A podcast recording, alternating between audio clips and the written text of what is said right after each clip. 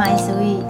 今天录音室来了一位新面孔哦，哎，这是我的外甥。Hello Hello， 大家好，我是一红。是一红是我们家族中的传奇学霸，不敢这么说。从小呢，一红的感觉就是很乖，对，很听话的孩子，嗯、然后在念书各方面都没有让大人操心过。嗯，似乎是这样。要不要说说你的丰功伟业？丰功伟业是不敢啊，就只是一种是分享我生命的一个过程啊。嗯、是，听说那个高考是？对，高考我那时候好像就是考的都是榜榜首，榜首榜眼吧。那时候考了三个，嗯、好像三十几岁的时候，嗯，考了高考、台电，还有考一个特考、专利特考，嗯，都是。都是，不过我准备有准备一段时间啊，对，都是板手板眼。那那当然，我觉得可能什么都不会，只会看书嘛。太客气了。然后在大学的时候是，我我台我大学是念台大那个机械的，嗯、对。然后后来出出来工作的话，出来后来是在做专利嘛，嗯哼嗯哼对。那专利做完之后就想说考公务员嘛，后来是在在我在职。准备那个高考啦，嗯、花了一些时间 去,、嗯、去准备啦。嗯对，那我觉得好像我从小到大可能花了不少时间在看书、嗯、这件事情上啊，一直在准备考试，一直在考证照，一直在考试，是就一直马不停蹄的在考试。对啊，就就觉得说可能考考个证证照以后可能会会有帮助什么的嘛。嗯，那那是你自己的想法，还是那时候妈妈有给你这个概念？没有，就是我我我自己的那想法啦。对，就是说，是像我是现在还在还在想说要不要准备是律律师证照，本来本来想就说可太累了，嗯，可是我就想说，目前还是在在评估中。那那个时候我准备了几张证照的考试，我是想是说反正。就是顺便嘛，因为毕竟准备高考嘛，所以、嗯、可能就可以顺便准备技师考试嘛。嗯哼哼对，那一些一些考试就顺便一起读。那当然我自己也是可能喜欢读书嘛，嗯，所以就顺便就考一些证照。我觉得考的证照其实没有没有用的时候，当然没有，可是有用的时候，其实会有很大的的帮助。像我现在来到这个单位捷运局，是因为。我三十几岁的时候考了一张机械技师证照，哇，真的是证照人生哎！所以接下来准备想要去考律师。嗯，有有，目前是有打打算去考，就是因为毕竟那个时候我是我我是念政大法硕嘛，嗯嗯，对，然后政政大法硕之后，那时候那个时候为什么我就没有继续继续考，就是觉得说哦。就其实考试其实是一个要很专注、很专注的过程，然后通通常你也不会有任何的一些什么休闲娱乐嘛，嗯嗯，每天早上可能就是除了工作以外，你就是要很专注的在书本上面，要专注到忘我的一个程度啊，嗯嗯，对，那那就会会会有些逃避吧，就会觉得哦。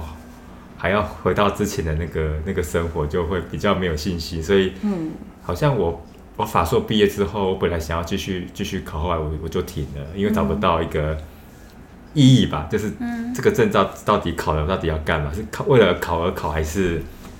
还是说考的是对我是有一些帮助？嗯，对，听起来好像跟以前有一点不一样哈、哦。你以前在考证照的时候，你那时候是认为说这是有帮助的。对对对，就是那个、嗯、那时候是是是考证照，很很多时候就是可能是为了一种，可能这证照考的好像好像价值感就会比较高一些。嗯、可是后现在可能我就会想的比较多，那这个证照到底有没有用，而不是说考了好像就只是一种自己就很爽啊啊！那、啊、这个证照到底可以是帮助到我什么东西，会让我至少要有种加薪或者什么的，嗯、不不是说不是一个概率，说好像多个多一个证照，好像我。好像我就很厉害，之前会、嗯、会会会会有这种感觉啦，就是证照越多就越厉害，嗯、是、啊、好像这种虚名就会比较比较大吧啊，现在可能就会比较实际一点。那证照考了，到底我要拿这个证照干嘛？嗯，就是感觉以前可能你就是一直在全力往前冲的时候，所以你觉得哎，考这个东西就帮助我的工作，或是帮助我的人生、嗯、或者刚刚说、欸、自己觉得很有价值很爽我很厉害这样，对对，诸如此类。对，那现在就是发生了什么？就是你工作稳定了吗？或者你的人生有了更多的选项，不止考试，不止对对对，没错没错。我我会、嗯、我会觉得说，在我准备念书 读, 读书的一个证照的一个是过程中，好像这个生生命经验太太过单薄了，嗯嗯，一直在念书，然后很、嗯、很多其实是人生是一个完完整性，要很多不同的体验，嗯，那很很多时候在我我读书这种学习看书的过程中，很多我失去了很多生命不同的的面向，嗯，嗯，所以我后来为什么我没有继续再考了？我是觉得说。那啊，那、啊、考了，到时候又这段准备考试期间又又空白，那那空白，那那就会觉得好像少了一些一些经验，岁月。例如说，可能就想要，例如说想要专注亲密关系啊，想要找个女朋友啊，嗯、是。那这那一直在考，一直在考，那我、哦、考到什么时候？这永无止境嘛、嗯。所以后来我就我就整个就是是暂停了、啊，真的是拿到硕士学位之后吧，嗯、我就没有再再继续，找不到这种。打拼的就是继续努力的，因为我考上，就算那时候，就是如果就算我考上律师证照，是我又不会去执业，嗯，晚上就去干公务员，那那我考律师是到到底要干嘛？是证明说哦，我我我很我很厉害，嗯，那个时候会有一些犹疑啊，嗯，就很多的因素，所以所以就就就停了，我就我就不管了，嗯，那你现在又重新想去考这个证照，发生了什么？发生了什么？好像也是因为我二月初吧，就跟我女友大家就去找一位是师兄嘛。当然，那个师兄他、嗯、他是命命盘的师兄啊。嗯。那其实我那时候找找我师兄不是要不是要讲讲我工作的那个啦，嗯、只是他讲讲他他一直都在鼓励我去考个律师证照，发个他他一直要鼓励我说一定要考个律师证照，叭叭叭。但他他讲很多、啊，又说他觉得说，就我的命盘而言的话，可能四十二岁以前都还是一个。一个一个一个证照，就是说该拿的证照你要拿到，就是这个运势是有的啦。嗯，那其实这个是其次啦，就是他让我想到说，那、嗯欸、那我退休我可以干嘛？嗯、就是说，如果有有哪哪一天我公务人员不做了，啊，我的第二人生，嗯，可以做什么？哎、嗯欸，其实那其实就可以透过做一些法律的一些工作啊。嗯，所以就是让你的人生多一些可能。对，说法律，其实我觉得我在我在学习法律，我觉得法律也还 OK， 不会说很排斥，而且我觉得也是很公益啊，嗯、可以帮助一些人啊。是，其实我觉得蛮开心的。我觉得一个家族里面一定要有医生跟律师，嗯、对啊，对这种太专业了。然后当然希望不要有用到的时候，可是你都是必然，有时候就是会需要。一些人来告诉你我该怎么做。是，其实我突然想到说，为什么我三十岁的时候，我会、嗯、我那个时候我我是在做做专利工程师嘛，嗯，做专利工程师，其实那个工作其实是非常自闭的工作。是，我我有几个月、好几个月都没有跟人家讲过，因为我们都在看专利说明书，哦、都在跟、哦，但是很静态的工作，都不跟人接触。嗯，当然那个时候薪水很，因为我那时候做的是办日本的申请，所以那时候其实薪水还蛮蛮好的。嗯，只是做到快快五六年，其实。我有一种声音出来，是觉得说，好像不是很喜欢，想要做跟跟人有有接触。可是我会、嗯、我会很意外，说为什么会这种？因为我从小到大我都属于那种很很内向的啊，跟人也不是很会交流啊。嗯、然后，因为我都是念自然科学嘛，嗯、啊，都是从小到大是乖乖念书嘛。是，所以我到了，可是快到快三十岁，我竟然会有这种想法，是想要跟人接触，所以才要去考公务员。嗯对，那个时候想说，因为那时候我是我是因为制裁智慧财产权，我才接触到法律。嗯，那后来我才想说，不然可能转向去做，去念法学院，或者是做相关的一些那个法律的一些工作，主要是跟人是是有接触。要么现在为什么我会想要在评估评估的？因为我现在还是很紧张，评估到底要不要？因为一旦做了，其实要很多的成本嘛，因为你要考一个准备一个律师考试，一个函授要买。教材要买，时间要投入，嗯，那这些都是机会成本啊。嗯，那那当然我不，当然一一旦投入就是一定要考上嘛。那很多精力、心血、成本、金钱，嗯，那到底要不要做啊？做了到底我的效益是什么嘛？嗯，所以我就是会很审慎去评估。如果我我不做，那当然这部这个我可能就有其他不同的生命体验。那如果我做了，那到底我要拿到什么？就这次我学聪明了，以前我可能就。自己就闷着头看一堆新的文。现在我就直接就找律师，我就直接问他，那你 律, 律师目前这个行业的一个生态嘛，嗯，这个我觉得这个最实际，就是说到底要不要从事这个这个工作这个行业，嗯，第一个你除了你要先认识自己嘛，嗯，你你的天赋到底你适不适合做这个工作，嗯，进去之后薪水多少，嗯嗯，那律师目前的一一一一个生态，其实你不一定要受雇，你也可以自己创业，或者是你可以去当法服。现在确实在这是在业界讲的，哎，好像跟新闻报的就不会，新闻报说很多什么流浪律师啊，说律师什么现在行情贬值啊，其实跟那个谣言其实就不一样，因为你是真的是在问这个是业界的，在业界的人，对，也问他说那个时候，那你准备律师考试的一个过程，这些考科、嗯、你怎么准备的？你是看什么什么书？嗯、就是说，我现在可能最近改变，我找个向导、嗯，直接就问他，那你是怎么怎么做的？参考他他他的经验。那目前听他这样说的，我觉得哎，其实也还 OK 啊。其实人生很很难讲嘛，那。会有个可能性啊，长长官可能会提拔我，要公务员依法行政，我懂法保护自己嘛。如果我想要做退了休之后再再去开展第二人生，那可能就去当个律师，可以去做个法服吧，就提供个法律顾问嘛、嗯，对，也很好啊。我可以接触人，嗯、可是我是透过我的专业去服务人。嗯嗯嗯、那哎，这个好像真的就是是可以玩，就是这个、嗯、这个证照确实是是有用的，嗯、只是当然就是要花一些。精力和成本嘛，可是我觉得也 还, 还可以，毕竟说我我念了念了法硕嘛，我也是有些法、嗯、法律的一个底子，所以我就目前、嗯、对，看我们要这边要把那个整个背景再爬梳一下，就是这个考律师不是空穴来风哦，就是一红的那个硕士其实是法学硕士，对对对对，没错没错，对大家大家不要听到说哎我想要去做那个，然后我就就是。还是一步一步，因为刚刚一红其实花了很多时间来讲这段他找意义的历程。对 对, 对，其实我脑中就有一个想法，就是现在的妈妈老师会会担心说孩子找不到目标方向。对 对, 对，现在的孩子不是像我们以前那样，就是给你一个啊，你乖乖念书啊，考好学校以后就可以。他们不是这一套的。是 是, 是。对，所以我们刚刚听到前面有提过，这眼前做的是一个学霸嘛。那学霸养成之路是什么？就是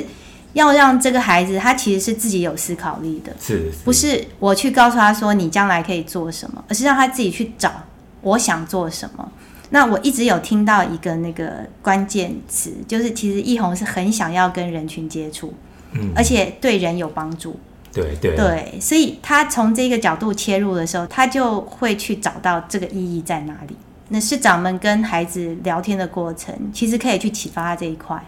对，你今天想要做什么？因为我们的孩子有的想要跳舞，他们看到哎韩流啊，或者想要打 game 什么之类，那其实我觉得都 OK。就是爸爸妈妈不要先紧张说哇这个孩子这么不切实际，你就是相信他，就是接纳。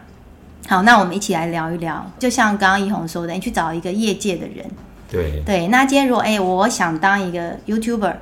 那我就去找找我身边，是是对有没有这样的朋友来跟孩子聊。其实我觉得孩子成长过程当中那个典范很重要。我我记得我们的兰姐她提到她的孩子哦，哥哥也有来参加我们节目，那也是一个学霸，现在已经在国外教书，也是教授等级。她说她小时候为什么会想要开始这么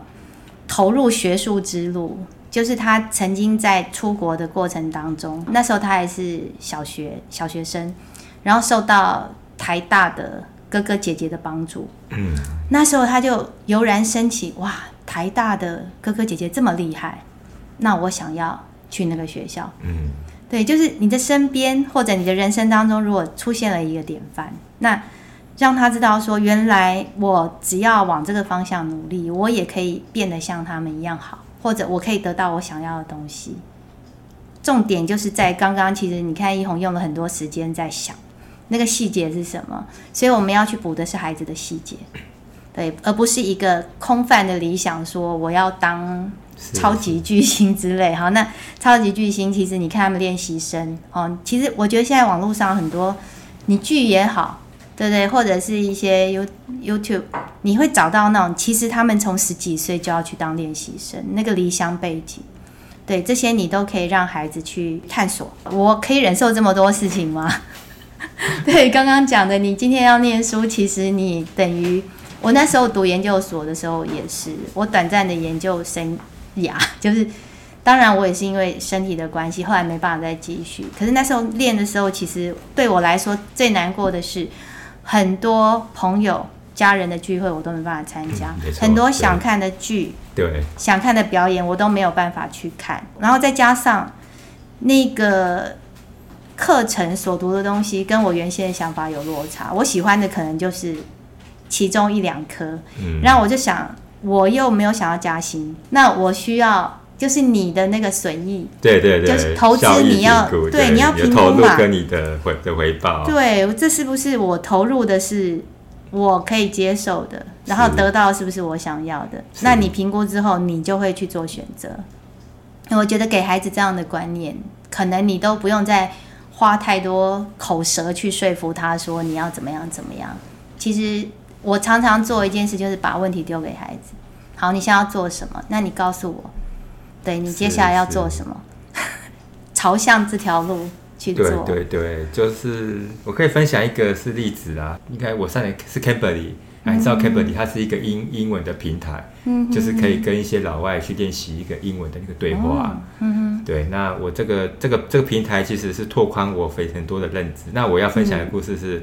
好像之前我就有跟一个老师，英文老师他在聊、嗯、那聊那个老师他好像是才刚刚毕业，他现在旅居西班牙，嗯嗯，那那个时候我会对他很好奇是诶，那他是美国人，为什么他一个人这么年纪轻轻他就跑到西班牙去、嗯、那那个老师就跟我分享他的生命的故事、嗯、就是说他大学的时候在美国念大学，他就很渴望说我能有一天我能够出国工作、嗯、可是出国工作谈何容易，诶，那出国工作那我要怎么做，而且这个是一个位置 很, 很恐怖，出国那我又不会语言，西班牙语我又不会讲、嗯、那当然这个这个时候他他可能就会 就, 就跟朋友聊，那可能透过朋友聊的过程中，他好像就会梳理自己的一个步骤，行动步骤。那时候我问他，那一个人你就自己去国外，那你你不害怕？他说其实我会害怕、嗯、会恐惧，会不安、嗯、那可是就算恐惧不安，我还是能够带着这个恐惧不安继续做我当下该做。所以那个时候他也做了很多的调查，说那如果我要出国工作，我可以有什么什么途径，例如说去考交换学生，可是考到交换学生，那我如何在那边生存。后来到一个 Cambridge 可以透过这种你在国外，可是你可以透过 Cambridge 去去赚钱，然后他后来拿到一个自奖学金，就是他把这个行动步骤整个从无到有，一个高三的一个学生哦，高三学生他就开始希望有一天我要去国外工作，然后到大学、嗯、他就不断的 的, 的努力把行动步骤去找那个奖学金的机会。那你要学西班牙语，然后他不断的渴望，然后不断的去规划，然后找到有些机会。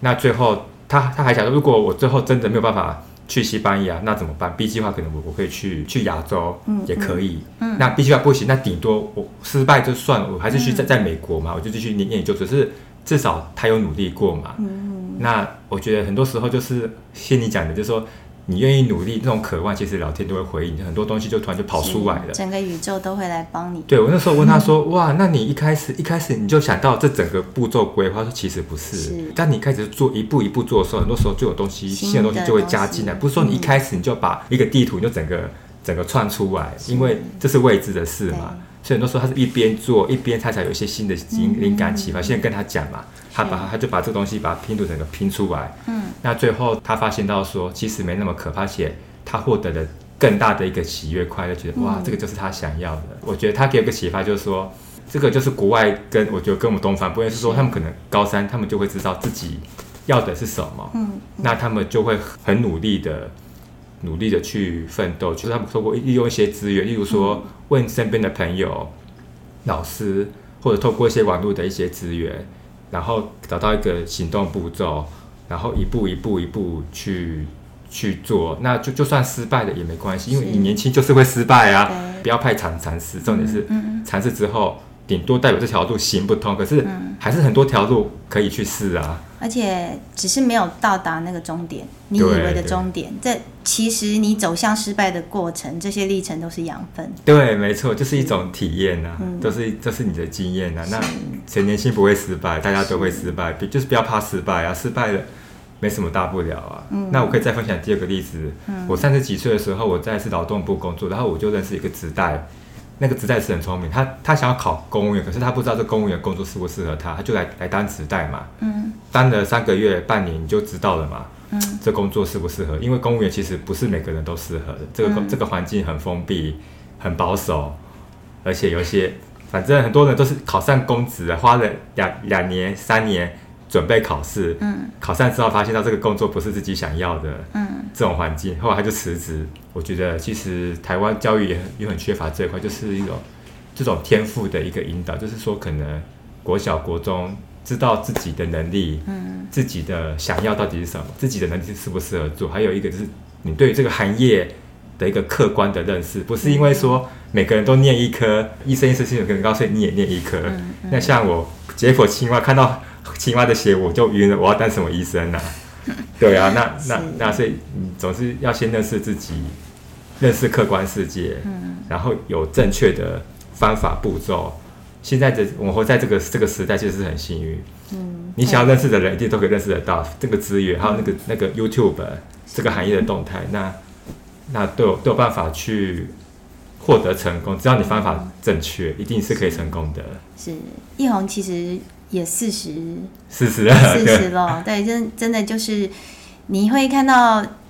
他之前的那种遗憾。我大概二三十年前第一次出国，住青年旅馆，旁边都是高中生，欧洲的高中生，真的你就看他们就可以背着背包，对，甚至就是高中毕业就休学，我不急着念大学，对，没错，你真的非常非常的羡慕。然后刚刚奕弘提到那个惧怕，带着去惧怕去做事情，这个我也非常有感。就是我第一次出国自助，就自己一个人，其实我在机场就哭了，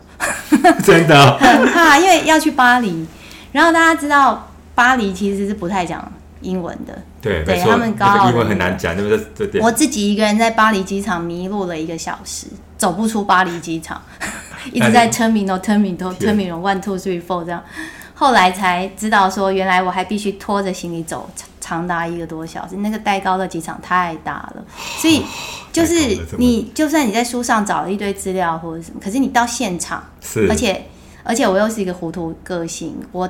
把所有的那个资料都放在飞机上不过幸好我随身有那就是紧急的，对，所以我就去我就打电话那个留学生中心，他说他们没有房间了，可是你可以睡地板，我就好去打地铺对，然后你到那边又可以认识其他的人。我觉得奕弘分享了很精彩的生命故事，那我的感觉就是你把自己当主角，对对对，你看我们看故事也是啊，你今天把自己当主角去经营你的人生的时候，你就是主角。你今天如果是站在旁边观望，然后由别人派给你角色，你就是怎么样怎么样，那你可能就是那个配角。你看所有的主角他在他的故事当中一定都要碰到各种问题，对，没错，然后一关一关去解决的， 对, 对, 对，所以你就是做你自己的英雄之旅，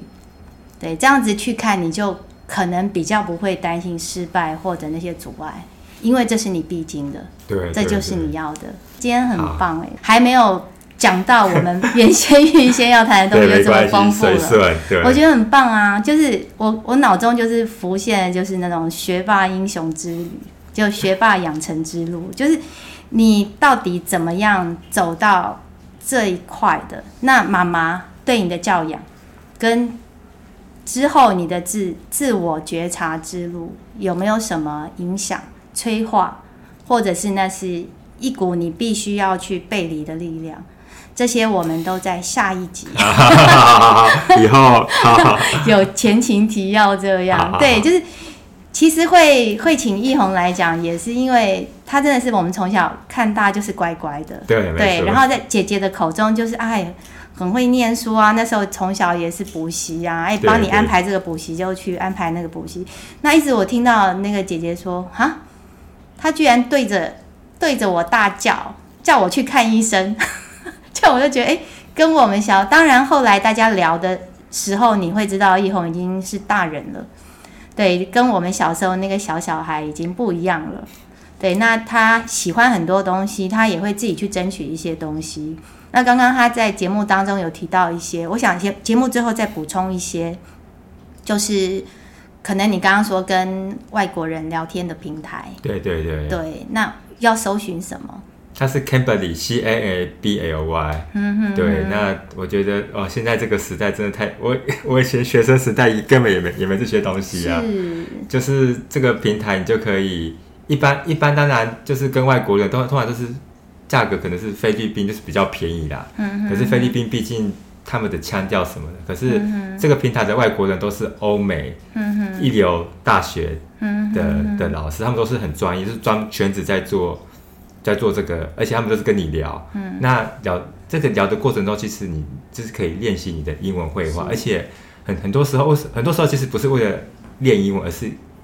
不同的生命故事。我就喜欢透过这平台认识不同的背景的老师，嗯，比如说我就喜欢找哎营养学背景的老师，嗯，跟他聊营养。哦，所以你可以打入你的需要不同背景，对，哦，它是付费还是免费的平台？它是付费啊，不过它有折扣，然后。嗯一堂课大概一百二、一百三，那个是折扣四五折，嗯，就是很便宜。我觉得，嗯，不然以往如果你找这种家教，一个小时可能是七八百啊，所以这个成本减得非常非常，而且还是还而且至少说你是老师是很有素质，就是像你跟我就是高高知识水平的，嗯。那我可不可以问一下，就是像你是那个读书人，所以你的英文一定有一定的程度了。那如果说一个孩子他英文程度不是那么高的，哦，他他有 Cambridge Kid 的。嗯Cambridge Kid 就是针对于小小小孩子的，对，嗯，可以可以试试看。那小那个老这个这些老师，不同老师就是你要选啊，嗯嗯，然后可能选一个适合自己，而且那些老师可能带孩子就会透过一些图片什么的，嗯，去引导孩子。不过那些老师很多很多，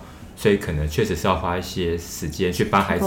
筛选适合的。不过这些老师我觉得都很专业，而且也很尽职啊，嗯，对。其实学习就是感觉就是你懂得越多，你会觉得越快乐，就不在于说我很厉害，而是说当我碰到我想做的一些事情的时候，我可以知道途径，或者我我敢去尝试，我不断的失败也没关系，对，就是我在其中我都可以发现乐趣。我觉得这个才是学霸真正的定义，不是说考一百分，不是不是，哦，对，不是考第一名，而是我爱学习，就是一种所谓的是是成长型思维，就是说是你要相信你遇到的任何问题，嗯，已经有人已经都 遇, 遇过了，嗯，这些都已经是有一个前人的经验可以让你去遵循，嗯，对，你可以踩在巨人的肩膀上，对对对。其实像我现在大部分的一个知识，嗯，其实少部分是我自己经验，大部分都是前人那些大师啊上师啊，或者很让我尊敬的老师，嗯，这些智慧传达给我的啊，嗯，如果这些智慧在你的生命中你可以让你过得更快乐 更, 更自在更喜悦，那你就走在正确方向。如果这个、嗯、这个这个这个信念让你生命越来越紧缩，越来越越限制，那那或许你要换一个不同的思维，你要你要相信自己的感受，对对对，嗯，没错，就一个开放的一个、嗯、一个态度，非常令人振奋的一集。好, 好, 好，那我们先让大家休息一下，我们下一集就要走入成长之路。好好好好好，那我们先跟听众朋友说再见，嗯，拜拜，拜拜。